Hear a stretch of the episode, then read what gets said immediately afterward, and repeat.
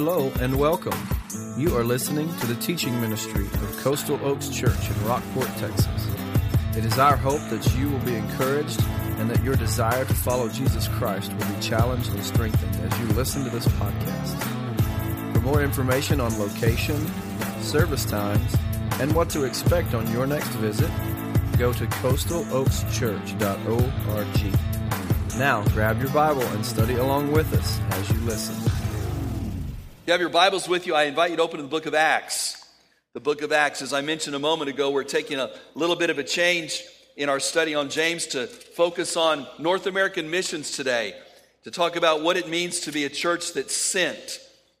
The theme for our uh, convention is Send North America, the strategy to reach North America with the gospel. As I was looking through preparing for this uh, passage to teach this passage today, I, I thought about how so many times God speaks to us and our response is no.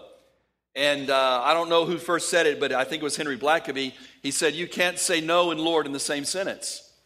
Because the moment you say no, He's not Lord. Whenever you talk about the Lordship of Christ, the answer has to be yes. So as we look at this passage, these two passages today, I want us to think about God's call to us as the church. Are we a sent church? Acts chapter 1, verse 8, you know this passage well if you've been around here. This is our strategy. Jesus says, But you will receive power when the Holy Spirit has come on you, and you will be my witnesses in Jerusalem, in all Judea, and Samaria, to the ends of the earth. God calls us to take the gospel to the ends of the earth. Now, that's the, some have said that the, the gospel was spread in chapter 1 of Acts by refugees. Uh, they were, because of persecution, the church was spread out from Jerusalem to the ends of the earth. But then in chapter 13, there's more of a strategic approach to missions. And I want us to look at that because both of these passages will go together today. Acts chapter 13, beginning in the first verse. This is the church at Antioch. In the church that was at Antioch, there were prophets and teachers Barnabas, Simeon, who was called Niger, Lucius the Cyrenian, Manaen, a close friend of Herod the Tetrarch, and Saul. What a varied mixture of people that Luke chooses to mention involved in that church there. Some steeped in Jewish tradition who had come to know Christ, some just regular Jews who'd come to know Christ, some Gentiles, all of this, this uh, uh, hodgepodge of people that God has brought together. And the Bible says in verse 2 as they were ministering to the Lord and fasting, the Holy Spirit said, Set apart for me Barnabas and Saul for the work I have called them to. Then, after they had fasted, prayed, and laid hands on them, they sent them off. That church in Antioch was the home base for the mission enterprise of the Apostle Paul. That was the beginning of what God was going to do to take the gospel to the ends of the earth strategically. So they were a sent church. What does it mean to be a sent church? How can we recognize a sent church? I want to look at four characteristics of that church and ask do we fit those characteristics? Number one, the church will be expanding. The church will be expanding. Ed Stetzer has said the church is not the center of God's plan, Jesus is. But the church is central to God's plan. The church is not the means of salvation, it is the messenger of salvation. That is illustrated in this passage right here. They were an expanding church, they were growing. New people were being added daily. They were coming to the point of realizing that God wanted to take the, the gospel beyond Antioch now. Antioch became, it was, a, it was an outpost, and now it became a, a sending post for the people of God. It mentions Barnabas here. Some scholars believe he may have been the pastor at that church in Antioch. That God would call the pastor to leave and go to missions. It happens all the time. What a, an ethnic and culturally diverse congregation we have here. One of the things is I, I thought about that church uh, at Antioch, an expanding church. I, I thought about them not being stagnant, but always moving ahead, always looking ahead. Stagnant. We don't want to be a stagnant church. So said, well, Pastor Kevin, I'm so glad that Coastal Oaks is a growing church. Well, we're not growing like we should. We, we are getting to the place where we could almost say we're a plateaued church because we're not reaching our community like I believe God would have us to do. We need to keep our eyes on the field that's out there before us. This congregation has been so good about that over the years, looking ahead, uh, forecasting what God was going to do, to be able to respond in obedience. We bought the property next door. We believe in obedience to God because uh, there could come a time, there we, Lord willing, a time when we'll need to use all that property for the glory of God for a base of missions and ministry in this community. We, we believe in future generations. We, we look ahead. We, we try to have a vision. But, folks, churches all over this nation are closing their doors. One of the most popular, uh, several of the most popular books that are out there address the dying church. One, church, one book is called The Autopsy of a Deceased Church. And basically, it's a, a book that's been written based on interviews of churches that are dying. Others, how to revitalize the church. That's a big, a big movement in our uh, in, in evangelical Christendom in America because the church is dying. Not like the church at Antioch. They were expanding. We don't want to be a stagnant church. I love J.C. Penney, the stories told about him when he was 94 years old, still went into the office, and a, a man came in to visit him and handed him his business card. And J.C. Penney took the card and he said, uh, he kind of looked at it. He said, Young man, you'll have to excuse me. I'm losing my vision. And they said, Wait, wait, no, I'm not losing my vision. I'm losing my eyesight. I'll never lose my vision. That, that's the way we want to be. Maybe we might be getting older, losing our eyesight, but our vision has to be the same. It has to be to reach the lost for Christ. In Acts chapter 8, uh, chapter 1, verse 8, that, that, that methodology that we have uh, adopted, the Acts 1 8 challenge, we're to take the gospel to Jerusalem, our local community, to Judea. As the gospel spreads out, we talk about our state, ultimately Samaria, North America, and the ends of the earth. That's our calling to reach the world for Christ. That's an expanding church. Now, I hear secondhand and third hand through comments that people have made.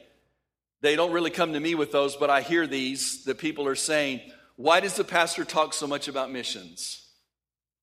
Well, I'll tell you why because the Bible is a missionary book. You'd have to delete most of the New Testament if you weren't going to talk about missions. Some say, well, he talks all about foreign missions and international missions, and well, what about right here? And, and I would say in response to that, if anybody has that mindset, it's not either or, it's both and. We, we're not only called to take the gospel to Rockport Fulton, but to our state, to our nation, and to the ends of the earth. And you have to take the gospel to the ends of the earth because that's the Great Commission. You have to take the gospel to Rockport Fulton because that's the Great Commission. It involves living a missional life. and he's preached on it recently, where your life becomes one of a missionary in your culture, where you go to work, where you go to school, uh, where you do business. Look for opportunities to, to share Christ with people. It has to happen right here. But if we just do it right here and neglect the world, we're neglecting the Great Commission. Expanding. A church that's sent is an expanding church. Secondly, second characteristic of a sent church, a church will be exalting Christ the church will be exalting Christ. Look at verse 2 in chapter 13. As they were ministering to the Lord, that, that word is also translated worshiping the Lord, and fasting, and praying implied there, the Holy Spirit spoke to them. They're worshiping, they're exalting Christ. Someone said, You cannot exalt Christ and exalt yourself at the same time. Can I say it another way? You cannot say what I want for my life is most important and at the same time say, I'm going to praise and exalt Jesus Christ. Again, you cannot say, you, know, you, say, you say, Pastor, really not saying no when I say I want my way, but you really are saying no. When you say, I have my agenda, my plan, my purpose, and God begins to speak, and you, you say, Well, I've got my plan, you're exalting yourself. That's not worship. The common mistake in worship is seeking an experience rather than seeking God. I like what Rick Warren said God is more concerned that you trust Him than that you feel Him. If you come to worship service, church on Sunday morning, week after week, wanting an experience, wanting to, to have a song that, that makes you get goosebumps, or give you a, a warm, fuzzy feeling so that you can make it through the next week, that may be okay, but that's not genuine worship. What God wants us to do is come into this place week after week with open, transparent hearts. What did Moses tell the people of God in Deuteronomy chapter 6? The first thing is that you love the Lord your God with all your heart, with all your soul, with all your strength. Some translations, all your mind. In other words, you're to, you're to be totally committed and yielded to the Lordship of Christ. And when you come together in this place, week after week to worship, that has to be your mindset. What would happen if every week this group right here showed up with no agenda except to listen to God and to obey? What would happen? What would happen if a handful of us showed up every week with no agenda except to listen to God and to obey? Someone defined worship as the time that we slow down and embrace the eternal. God gives us this opportunity every week to gather as a corporate body of believers to focus our hearts and our minds and attention on Him, but it doesn't stop when we leave the, the building in just a little while. It's to impact every area of our life. Worship is not 11 o'clock on Sunday morning, worship is 24 7. Romans chapter 12 says, I am to lay my life down as a living sacrifice to Him, which is my reasonable, acceptable worship. But when we come to this place and we have our agenda, we're not going to leave this place with His agenda. If you come to this place setting aside your agenda, you leave with His agenda. Gordon MacDonald has a great statement about Sunday morning worship services. He says if anyone leaves the event, the, the, worship service, with any question as to who is in charge of the universe, the world, and the individual life, if anyone leaves with a sense of confusion as to who the victorious Lord is, then authentic worship simply hasn't happened, even though the Sunday bulletin said that was the intention. I like that. That you would come into this place with a sense of awe that you're in the presence of the sovereign creator of the universe and let him have your undivided attention. That's what worship is all about. Matt Redman, who's written many of our worship songs that we've done over the years, was a worship pastor in Great Britain and leading the band. And the pastor became convicted that the band really was all about performing. And he set them down and confronted them, in essence, and said, What you're doing up there on stage is all about performance, and you guys need to bring it down. And you know what happened? They all left the church, except one, Matt Redman. He stayed there. And through the process of listening to the Lord, and I've even read there, they had a period where there was no, no singing. That, that he came, what came out of that was that, that song, I'm coming back to the heart of worship because it's all about you. It's more than a song. That's what worship is. The Bible mentions here that they were ministering, worshiping the Lord, and fasting. so worship, in, worship includes preaching, it includes singing, it includes praying, it includes silence. All of those things are included in what we call a worship service. I love that they prayed. It's significant that as they prayed, God called them to lead some people out. You say, What's keeping us from reaching our community? It might be prayer. What's keeping us from impacting our nation? Could it be prayer? Look what they did. They prayed and they fasted, and God said, Send some people out. I love reading the stories about the great prayer movements in history. In 1806, a group of students from Williams College in Massachusetts was praying for their student body who didn't know Christ, and they got ridiculed and ostracized, so they moved the prayer meeting off campus and met out in the country. And they were praying one day, and a, a thunderstorm came in, and so they took refuge under a haystack and begin to pray there intently. Uh, and the leader of that prayer meeting began to focus their prayers on the, the needs of the, the, the gospel being taken to the, to the rest of the world. And God, a revival broke out. God caused revival to break out in that group of men, students, five of them surrendering their lives to go into missions. And it's been known as the Haystack Revival Meeting. It started with a group of people just praying and saying, Oh God, save our campus. And God burdened them, and they began to pray, Oh God, save the lost on the other side of the world. And you know what happened? Then God said, Okay, I'm going to do that. I want to use you. And they said, Here we are, send us. Not like Moses. You know the call of Moses in Exodus chapter 3? God said, Moses, I'm calling you out. I want to use you. And he said, Here I am, send Aaron. Pastor Kevin, here we are, send somebody else. There's surely, Pastor, that God's calling somebody else to do that. God's calling somebody else to go. What would happen if our worship became setting aside our agenda and saying, Lord, here I am, send me, more like Isaiah? The third characteristic of a sent church the church will be empowered by the Holy Spirit. Again, as they were ministering to the Lord, fasting and praying, the Holy Spirit said, Set apart for me Barnabas and Saul. And then you read in verse 4 being sent out by the Holy Spirit. The Holy Spirit continued to use them, to guide them. It's the Holy Spirit who calls us out. He says to them, Let's set aside some specific people for this task. And let me tell you what usually happens when God starts to stir you to go, whether it's to the other side of the world or to your neighbor or to another place in North America. Since we're focused on North America, let's talk about that. What happens if God begins to call you to do something like that? You start to rationalize and use logic. Well, I'm too old. That's for those 18 to 20 year olds. That's for those 30 somethings. I'm not equipped. I've got too much stuff. And so logic starts to play in there. And we, we start to be like Moses.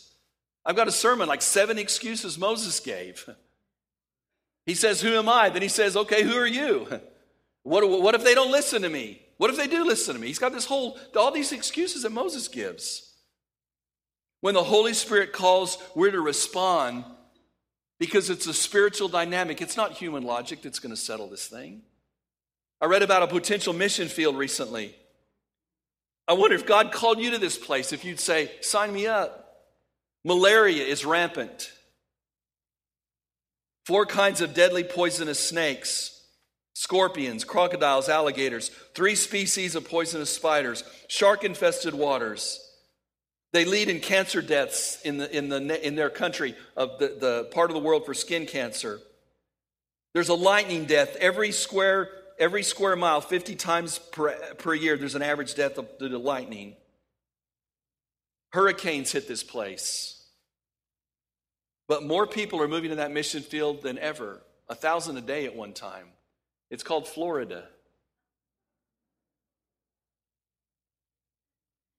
So you start to listen to these bad things about this place and you think, oh, I couldn't go there.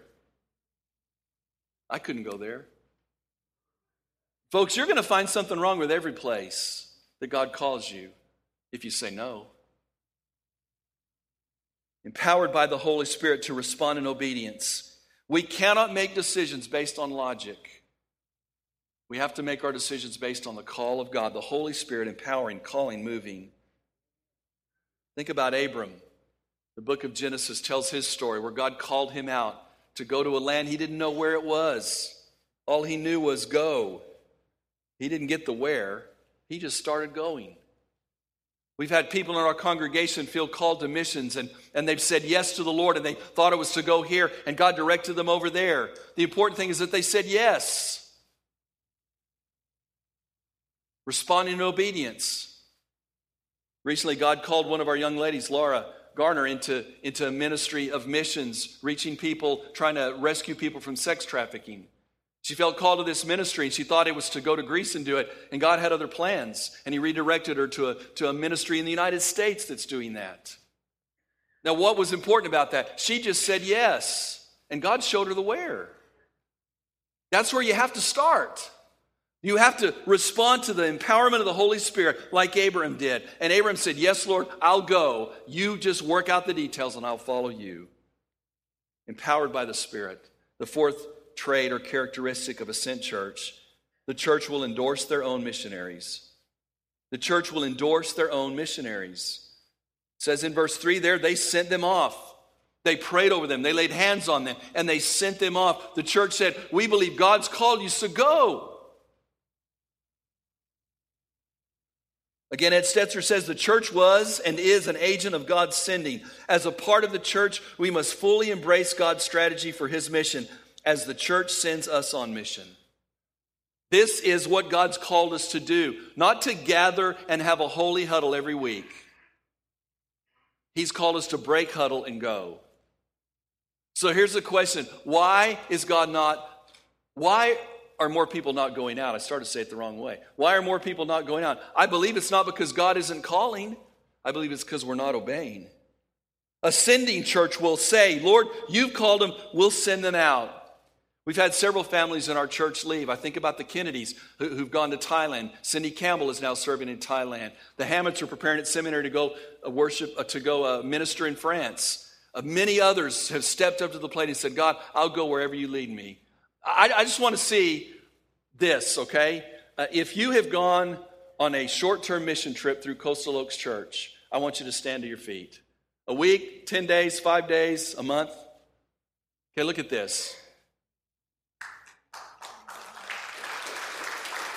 Y'all stay standing. Stand up, stay standing. Okay, those folks don't like that. They'd want to be acknowledged. They probably weren't comfortable when you applauded. But let me tell you something. The only difference in those folks and you, what's the difference? They're just us, just folks, right? Thank you all. You can be seated. Just folks who said yes and responded in obedience. I, there's an ongoing debate that goes on, and I, I know where I am in this debate. And the debate is that is God really calling everyone out, or is God only calling a few out? I believe that God's calling all of us. And it may be to the ends of the earth, it may be to our next door neighbor, it may be to a coworker, to a family member. But when God calls the churches to say, yes, we send, we endorse, we encourage. We put these folks in our budget. We've had special offerings for them. We'll be having some more special offerings. Somebody told me, Pastor, if God keeps calling these people to missions, we're going to be like a mission agency, not a church. What's the difference? Look at Acts chapter 13. That's what God's called us to do to send, to give. We've endorsed and encouraged church plants. We've helped sponsor a cowboy church in our area. We're sponsoring Life Point Church in Cheyenne, Wyoming. We're looking at a new partnership, possibly with a church in Abilene, uh, to, to, to help them, encourage them in any way we can. God's called us as a church to do that. And to do that, some of us are going to have to go. It's that simple. The church becomes the sender and the sent. As we think about North American missions, I, I want to just share with you this video clip to just give you a, a, picture of the need. The focus of this clip is on giving. We'll talk about that in a minute. But I just want you to think about the need in North America and see some of our missionaries who've responded.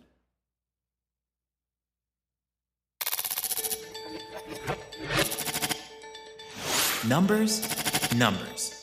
Everywhere, numbers. We see the mission field in front of us. We see so many people. You're faced with it every single day. You can't avoid it. Numbers tell us who we are.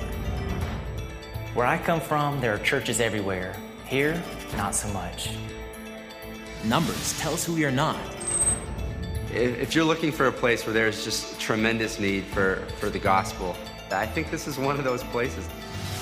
Numbers describe our problem the amount of people that know Christ versus the amount of people who don't um, just jumped out at us. And numbers define our solution. It's vital that we have lots of churches, and we need more than just us. There is brokenness in numbers. Man, there are people who just zero knowledge. But there's also hope in numbers. That's that's why we moved to this neighborhood um, is because we believe that God's going to save people here. And where the hope is, there is the North American Mission Board's Send North America strategy. It's actually a vehicle to take the gospel to, to the rest of the world. Send North America is thousands of Southern Baptist missionaries. I'm a student missionary. I am a church planter intern. I am a church planter apprentice. I am a church planter. They go where the numbers are stacked against them. We're far outnumbered. There has to be more people willing to disciple, to share the gospel, to lead, to lead groups, to preach. They start new churches in places where there are none. This is a desert spiritually. Nine out of ten people don't attend a church. They share the love of Christ with one lost soul. He did not know who Jesus was, had never heard of Jesus, never even heard the name Jesus and then another. Now, just last week, three family accepted Jesus Christ. Numbers give the missionaries of Send North America stories to tell and successes to share. It's incredible. I never thought when we planted church that we plant we baptized 20 something people in less than a year and a half.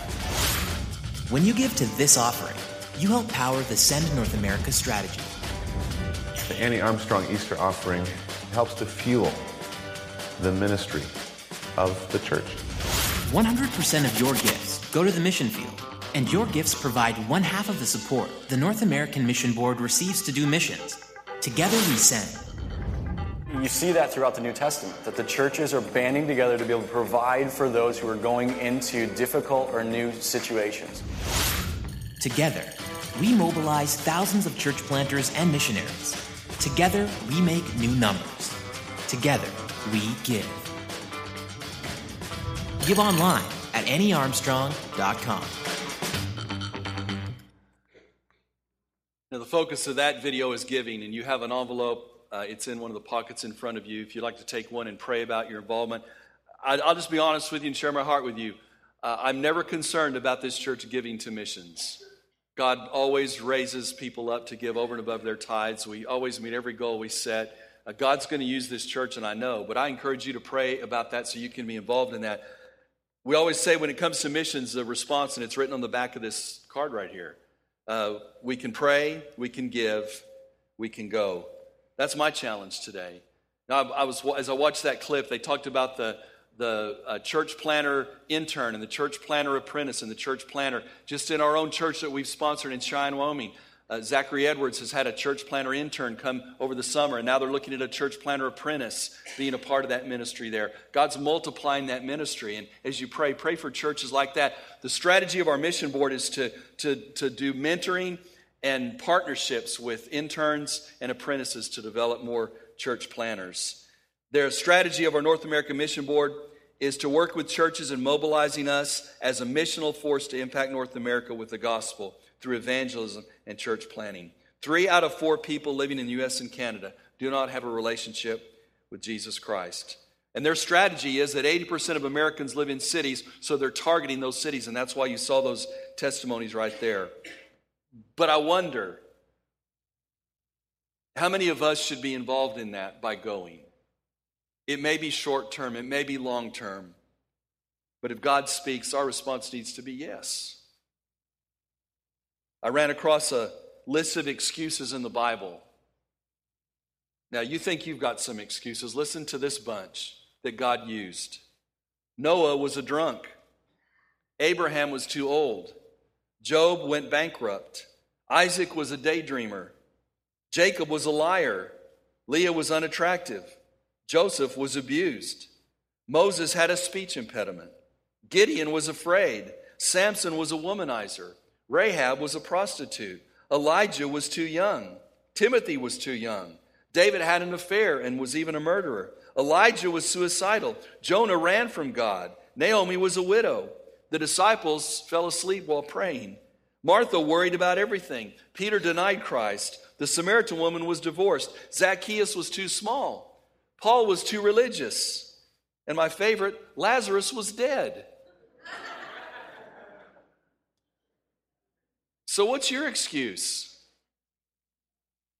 What human logic are you going to put into play into your life when God says, I want you to go? And you say no because it doesn't make sense. I invite you to pray. As you pray for others this week, going through the prayer guide, I just want you to be sensitive to God and say, God, if you would call me, am I willing to go? To help a church like Life Point to help a ministry that we identify as a part of our strategy, or maybe to go and be prepared and be a missionary on the field. That's what we want to do this week. Would you pray with me?